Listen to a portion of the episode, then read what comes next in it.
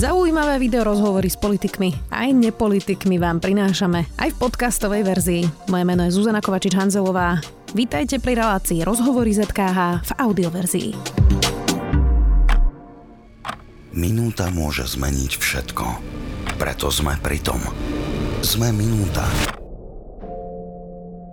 Aktuálne spravodajstvo Sme minúta na titulke Sme.sk. Odteraz zadarmo. 2/3 kľúčových redaktorov RTVS môže vedenie okamžite prepustiť, majú totiž zmluvy len na mesiac a opakovane ich podpisujú. Krátkodobé kontrakty sú pritom porušením zákonníka práce. Vyplýva to z analýzy europoslanca Vladimíra Bilčíka, ktorý kritizuje súčasné vedenie RTVS a riaditeľa Jaroslava Rezníka. Parlament bude voliť nového riaditeľa už na tejto schôdzi, viac už s europoslancom za koalíciu PS spolu Vladom Bilčíkom. Vitajte. Ďakujem pekne, príjemný deň. Ako ste prišli na to, že 2/3 redaktorov majú teda takéto krátkodobé kontrakty, mesačné, niektorí možno nielen mesačné, ale mesačné býva, myslím, najčastejšie? Tak je to z dostupných informácií v zásade. Tie zmluvy sú dohľadateľné, pretože sú to zmluvy, ktoré tie ľudia majú podpísané s verejnoprávnou televíziou, takže robili sme s mojím tímom na rešerše, na výskume a dohľadali sme si to a mali sme na to aj taký náš postup, kde sme vlastne hľadali tých kľúčových ľudí, ktorí zodpovedajú za spravodajstvo. A takisto ja som si vyžiadal od RTVS informácie o týchto zmluvách.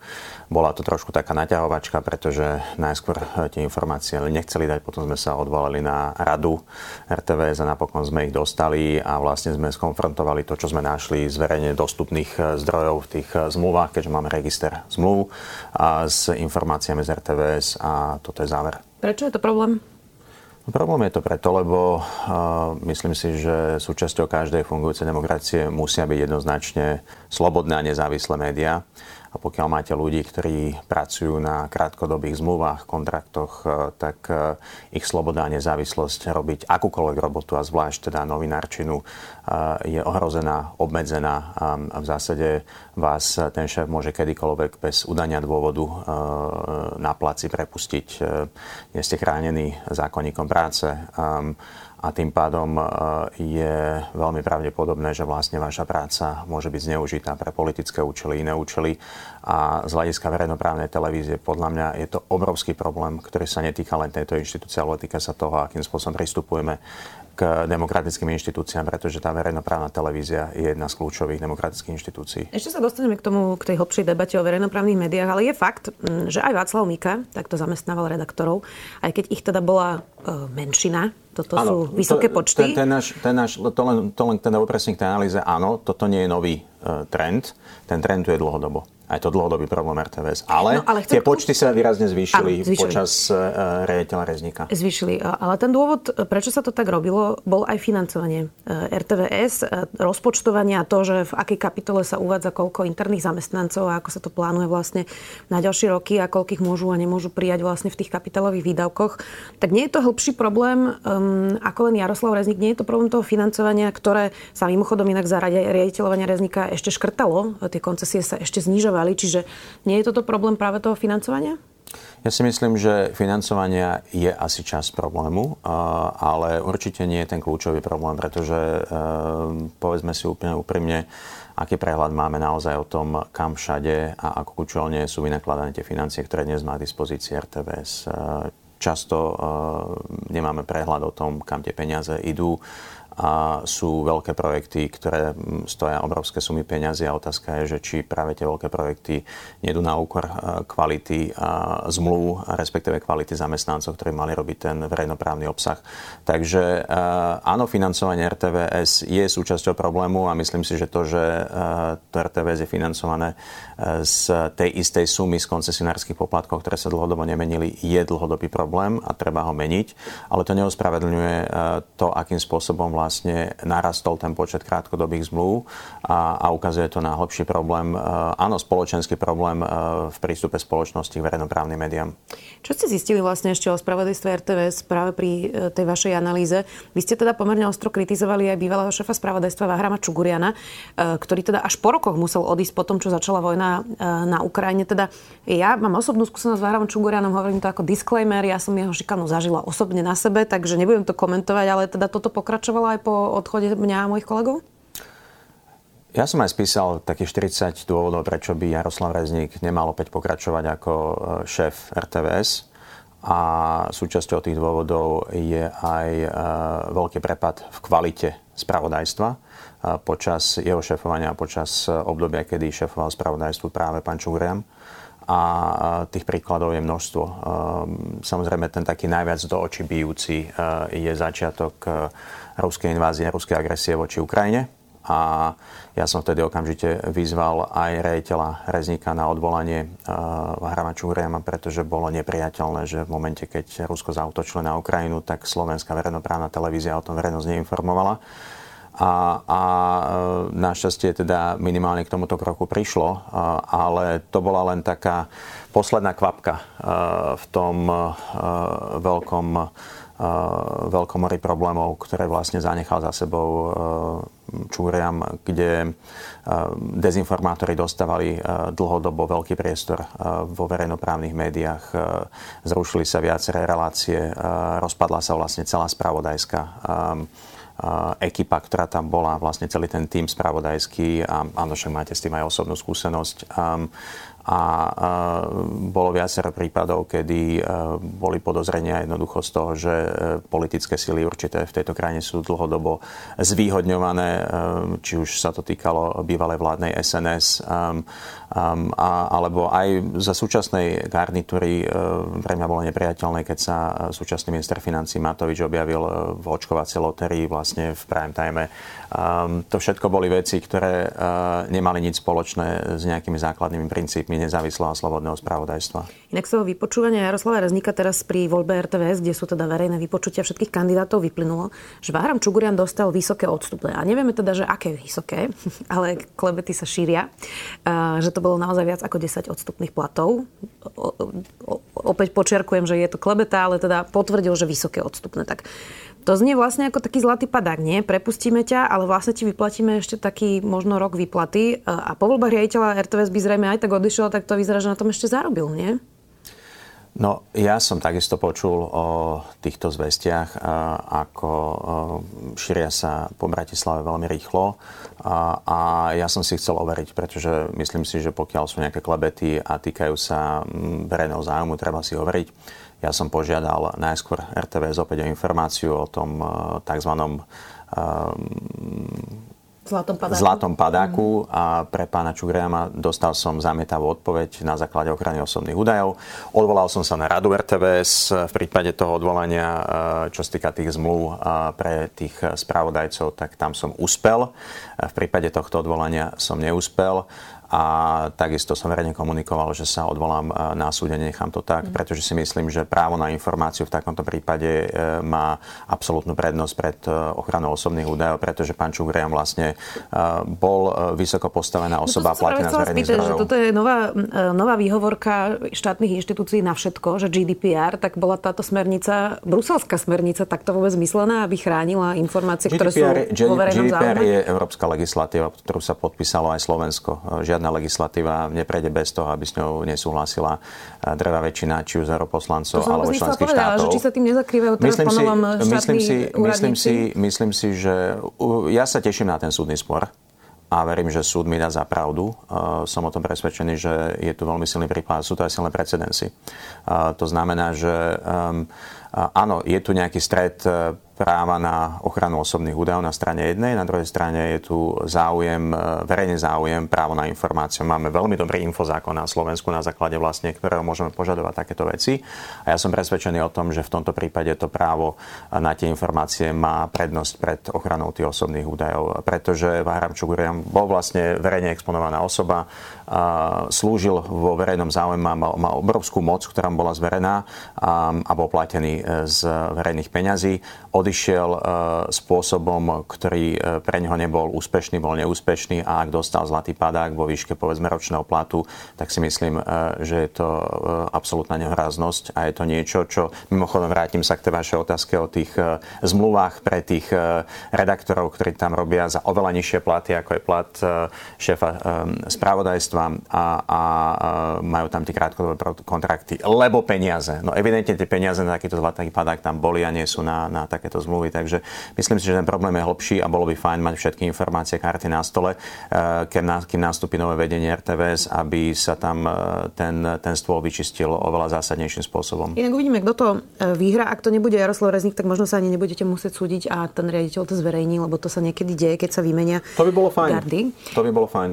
Dá sa v tejto krajine vôbec s politikmi viesť seriózna debata o kvalitných verejnoprávnych médiách, keď sme aj dnes od kolegu Martina Vanča v denníku SME sa dozvedeli, že Boris Kollár si platil PR články v dezinformačných weboch, ktoré ani neboli označené ako PR alebo inzercia, boli označené ako riadne články, keď to tak nazvem, hoci teda na dezinfoweboch, čiže riadne články asi nie.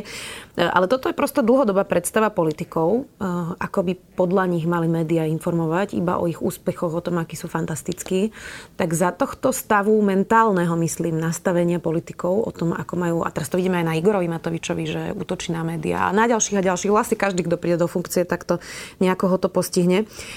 Tak dá sa viesť politická debata, keď je tu nastavenie, že verejnoprávne médiá majú chváliť vládu?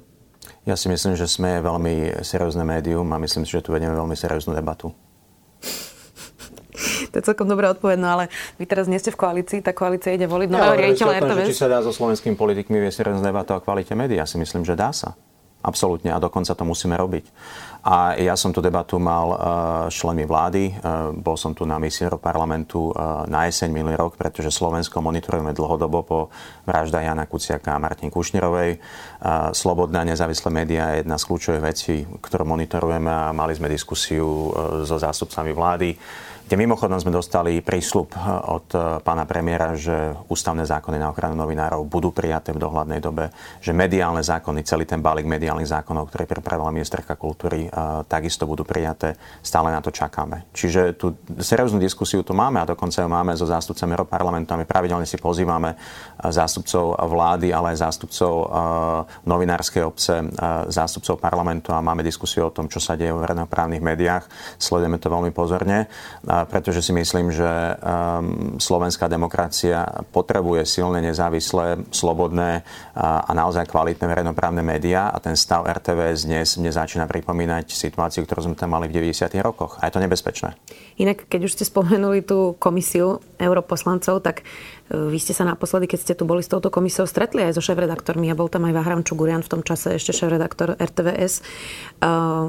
Tak tiež som počula, čo sa tam teda dialo a prišla ku mne historka, že Váhram Čugurian vysvetlil nemeckému europoslancovi, že verejnoprávne médium nemôže kritizovať vládu. Tak toto bola úroveň debaty, ktorú ste mali s Váhramom Čugurianom?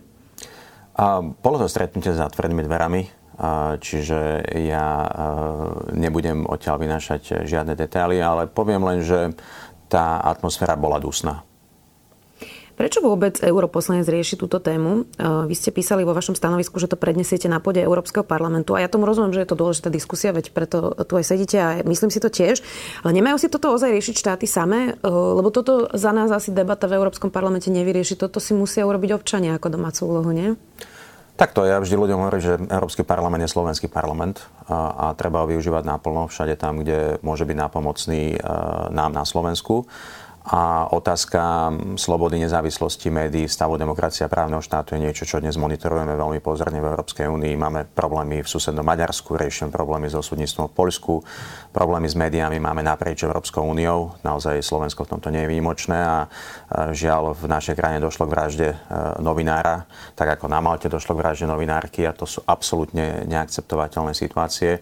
Čiže máme tu nejaký problém v tom mediálnom sektore a je dôležité, aby sme ten problém riešili. A z Európskeho parlamentu máme mandát europoslancov, aby sme to monitorovali priebežne a pravidelne. A na základe toho mandátu máme pravidelnú komunikáciu aj s členmi vlády a tlačíme na to, aby tie opatrenia, ktoré vlastne vláda slúbila, že príjme. A mimochodom, toto je súčasťou programu vyhlásenia vlády. Táto vláda prišla k moci ako protikorupčná vláda a vláda, ktorá chce postaviť Slovensko opäť na nohy aj po vraždách Jána Kuciaka a Martiny Kušnírovej a tie kľúčové zákonné opatrenia neprešli. Takže Europarlament si myslím, že je veľmi dôležitý v tomto.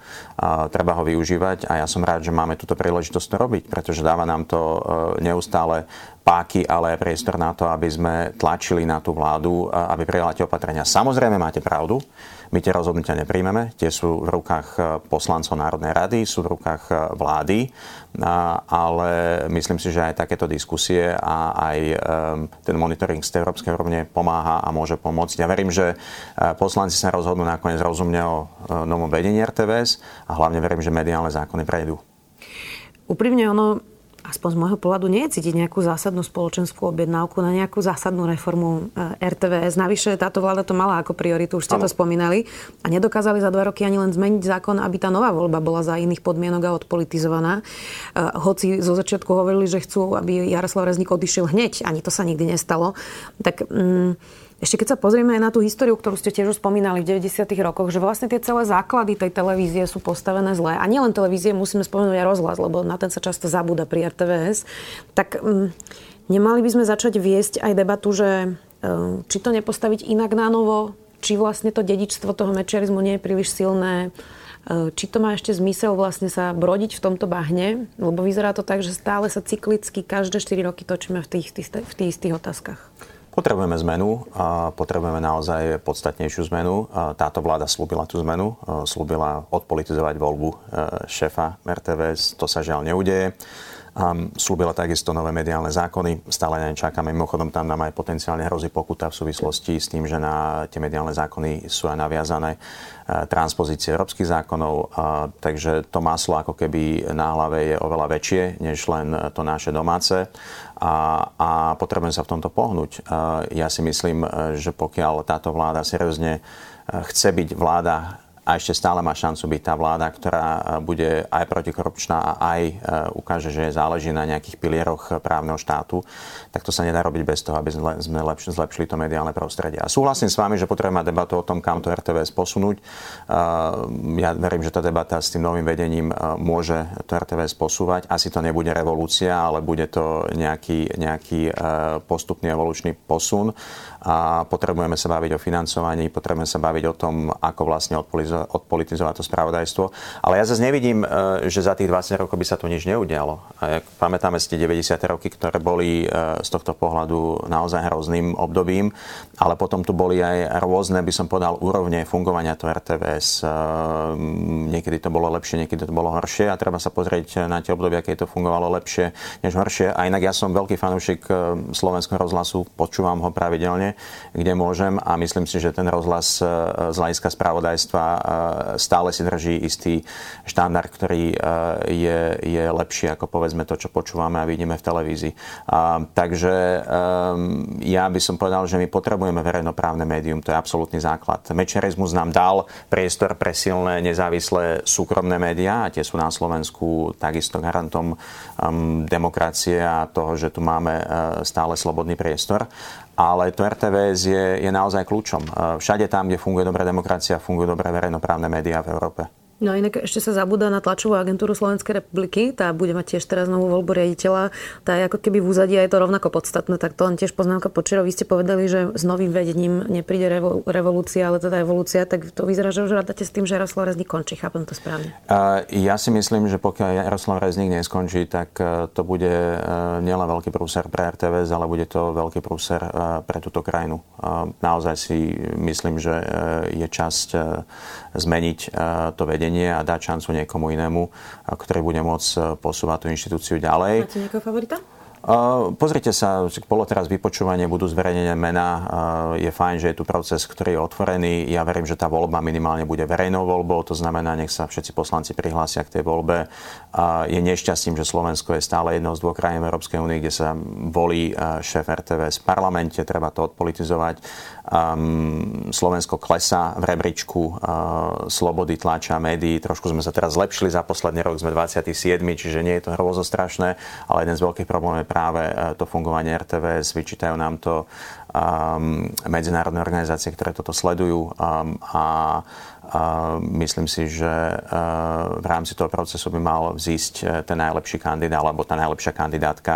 Jednoducho potrebujeme niekoho... Tam nebola, myslím. Nebola tam žiadna žena, ja som to povedal na schvál, že žiaľ, teda máme to neúplne takto...